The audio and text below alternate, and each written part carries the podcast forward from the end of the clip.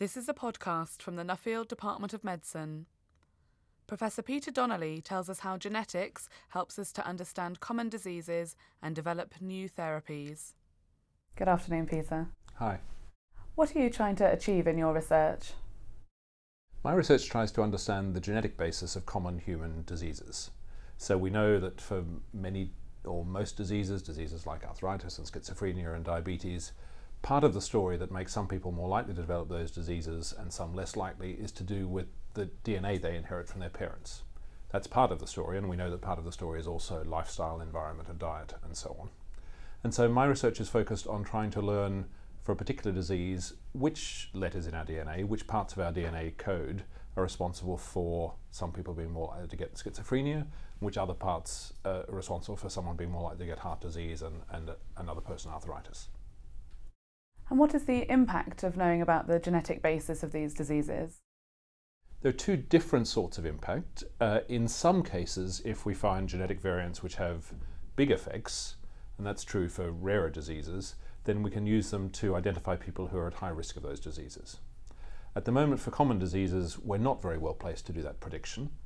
But uh, on the other hand, knowing about the genetic variants can give us really important clues into the biology of the diseases.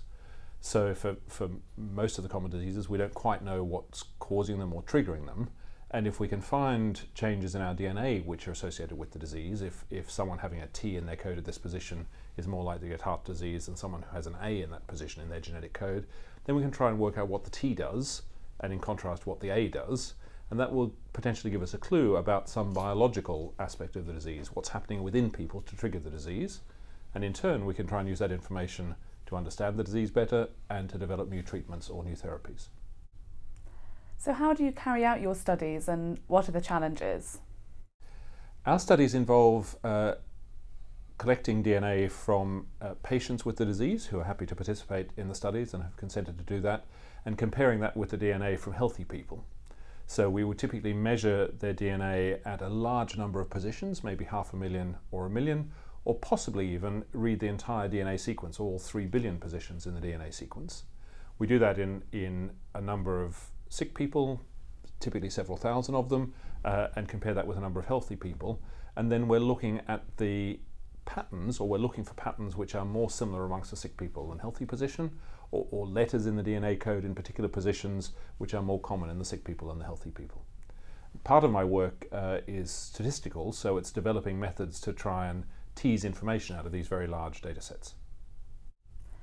What are the most important lines of research that have developed in this field over the past five or ten years?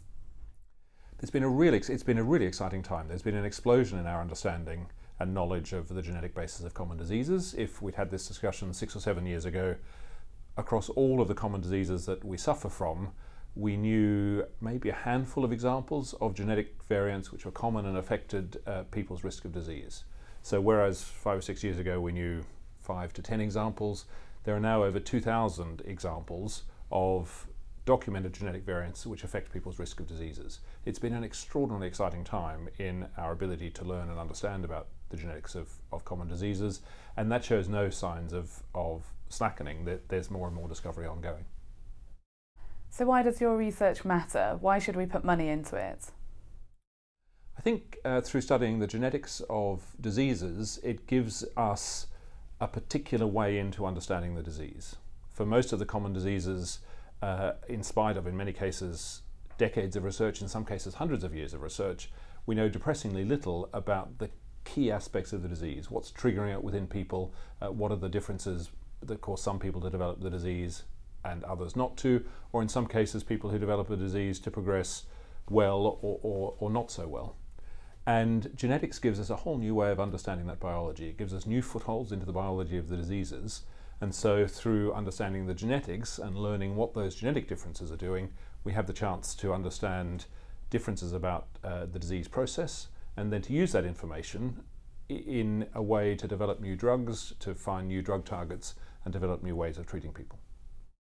And finally, how does your research fit into translational medicine within the department? I think uh, genetics is a key part uh, and has a key role to play in translation. Uh, much of the research is at the, the end of the base, basic science in terms of fundamental underlying discoveries, But then it's really important for all of us, and, and certainly for my own work, to try and work out how we can move that into the clinic, how we can make differences uh, in medical treatment for people. And I think genetics will have a huge effect uh, in clinical medicine over the next probably 10 or 20 years, and we're starting to see some changes. Now we're starting to see areas where knowledge of genetics, of the DNA variants that people carry, or uh, even of their entire DNA sequences, in some cases, knowledge of the genetics of the bacteria and the, and the viruses that make it sick, they, are, they can already be used by doctors to work out how to adapt treatments or, or give different treatments. So I think genetics is starting to play an important role in translation, and over the next 10 or 20 years, it'll have a major impact on clinical medicine. Thank you very much, Peter. It's a pleasure.